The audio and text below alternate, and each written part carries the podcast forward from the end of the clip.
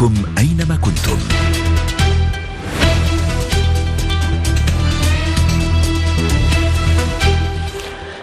إنها الخامسة والنصف صباحا بتوقيت باريس.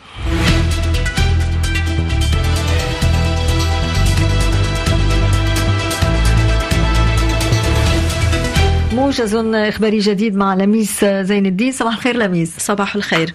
تستأنف اليوم المحادثات بشأن الهدنة بين إسرائيل وحركة حماس في القاهرة.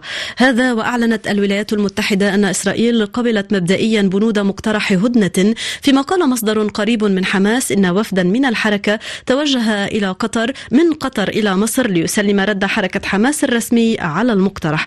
إلى ذلك قالت مصادر مطلعة إن الوسطاء يبحثون عن صيغة مقبولة لإسرائيل.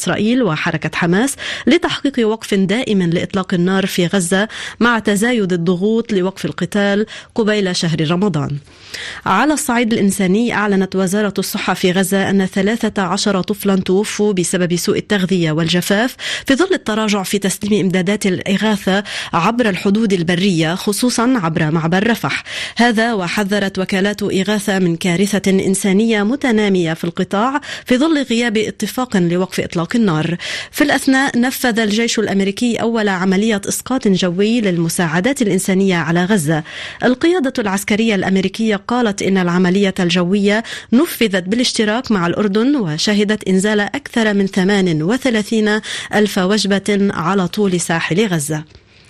تعهد الجيش الإسرائيلي بإجراء تحقيق شامل ودقيق في مقتل المدنيين الذين كانوا يصطفون للحصول على مساعدات في غزة مؤكدا حدوث إطلاق نار محدود لكنه رجح أن معظم الضحايا قضوا نتيجة تدافع أو دهستهم الشاحنات. قالت وزارة الدفاع الإيطالية إن سفينة تابعة للبحرية الإيطالية أسقطت طائرة مسيرة كانت تحلق باتجاهها في البحر الأحمر. إلى ذلك حذرت الحكومة اليمنية المعترف بها دوليا من كارثة بيئية تهدد البحر الأحمر إثر غرق السفينة البريطانية روبي مار والتي كانت تحمل على متنها الأسمدة غير العضوية والوقود. في حين حمل الحوثيون رئيس الوزراء البريطاني ريتشي سوناك وحكومته مسؤولية غرق السفينة. هذا وقالت وزارة النقل التابعة للحوثيين إن خللا أصاب الكابلات البحرية بالبحر الأحمر نتيجة الأعمال التي تقوم بها السفن الحربية الأمريكية والبريطانية. في روسيا أعلنت وزارة الدفاع أن منظومات الدفاع الجوي دمرت 38 طائرة مسيرة أطلقتها أوكرانيا فوق شبه جزيرة القرم.